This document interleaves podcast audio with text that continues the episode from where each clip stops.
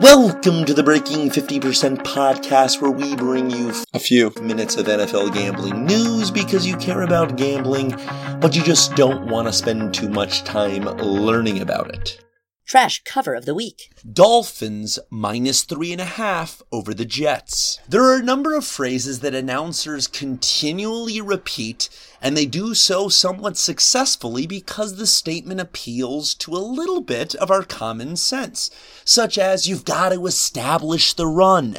You think of the game where another team began pounding the rock, the safeties had to come into the box, the receivers were now singled up outside, the passing game opened up. Yeah, you got to run early to allow the passing game to work, you got to establish the run. Yeah, this is all entirely viable. This makes a lot of sense. And there's nothing wrong with having an instinctual reaction to what an announcer says or what you're seeing.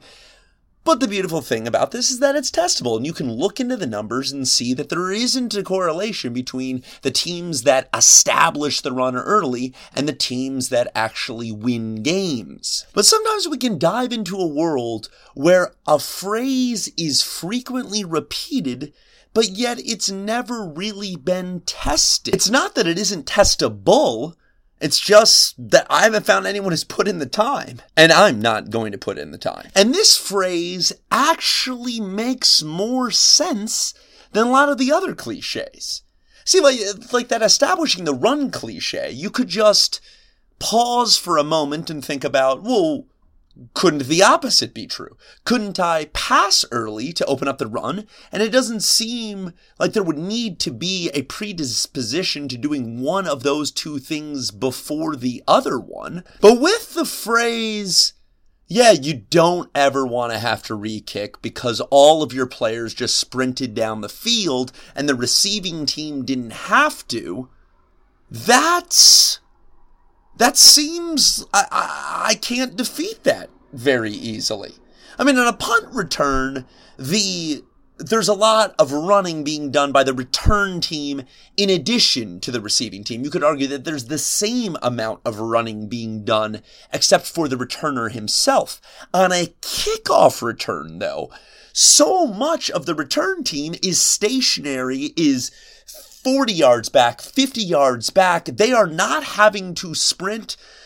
They're, they're just welcoming sprinters and trying to block them. So having to make that 50 yard sprint a second time when the person you're going against didn't have to sprint at all, that does really seem like a pretty legitimate disadvantage. I mean, sure, these are pro athletes. They're well trained. They're well conditioned, but you just have to do two 50 yard sprints in 15 seconds.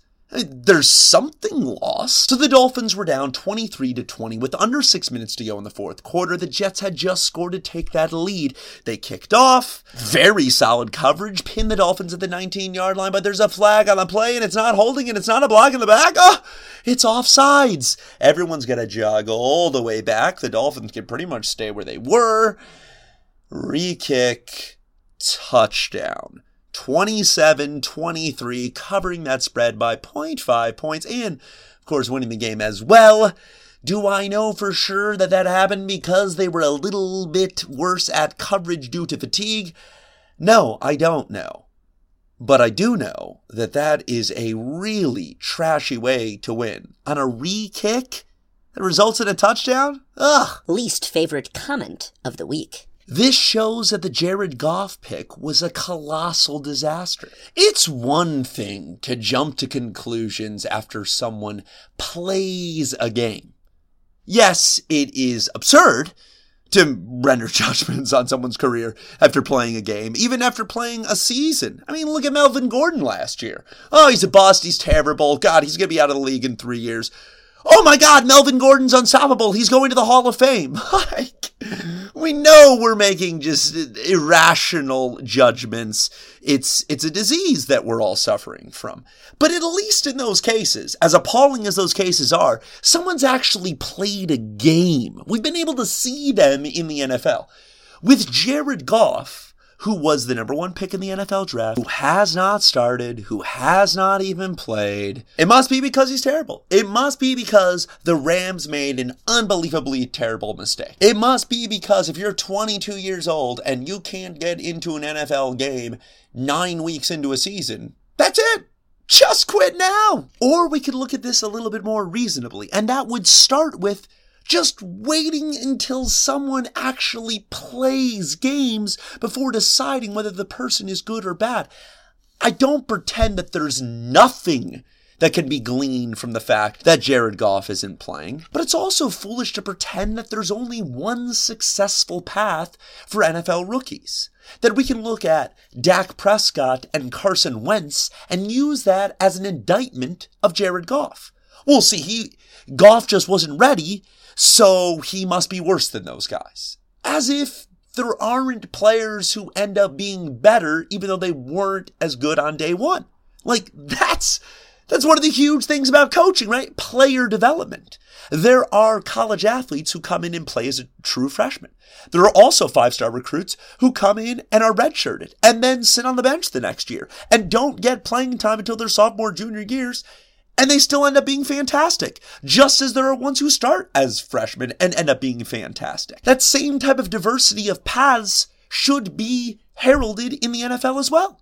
I mean, is it not our tendency to look back at past failed draft picks and wonder what might have happened if that person was in a better situation, if that person got to wait a little bit, if that person's psyche got to be preserved. That instead of being rushed out, taking a ton of losses, making a ton of mistakes, got to wait until he felt more comfortable because here's the reality. There are very, very, very small numbers of people who are so talented that situation doesn't matter. They will just transcend all and the person will basically always be successful. For the majority of people, the overwhelming majority, and that includes first round draft picks, so much of success is dependent on outside variables.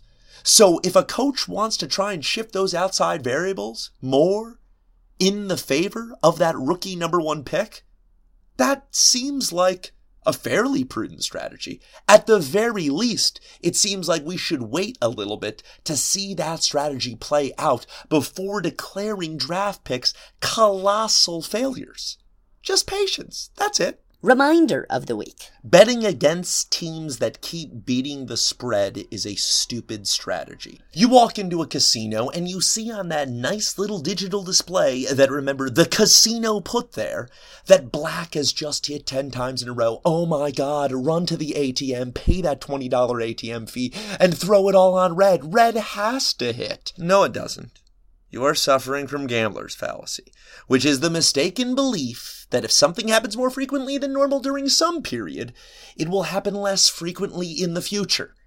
The next spin on that roulette wheel is just as likely to be black as it was the time before, as it will be any time in the future, because these are independent events that history is irrelevant. And while the NFL seems different than the roulette wheel, it's exactly the same.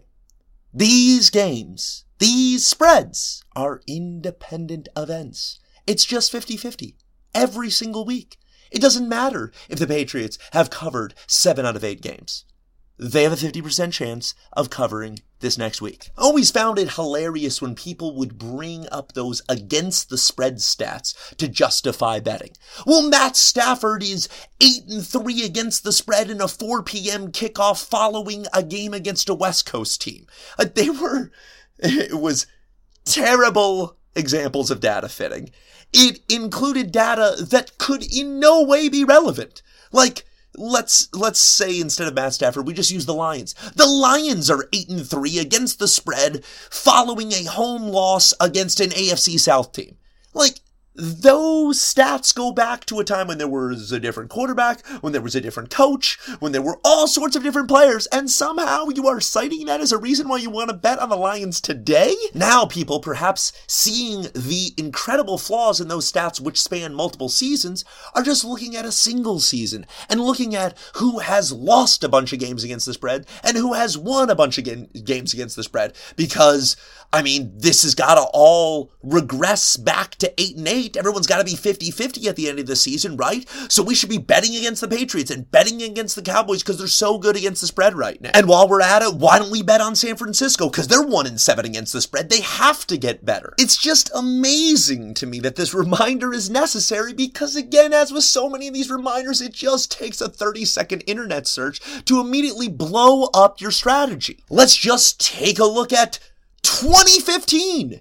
Minnesota Vikings, 14 and 3 against the spread. They covered 82% of the time. Cincinnati, 12 and 3, 80% cover. Carolina, 13 and 6, 68% cover. Oh, and Dallas, 4 and 11, 26% cover. Tennessee at the same terrible rate. So, no, and again, I'm stunned that this has to be repeated.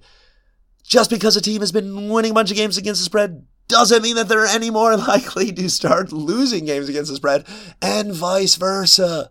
It's just 50 50. As much as you might want it to be something that you can manipulate and strategize, you can't unless you are one of the hundred or so extremely advanced gamblers that has found a tiny, tiny edge against Vegas.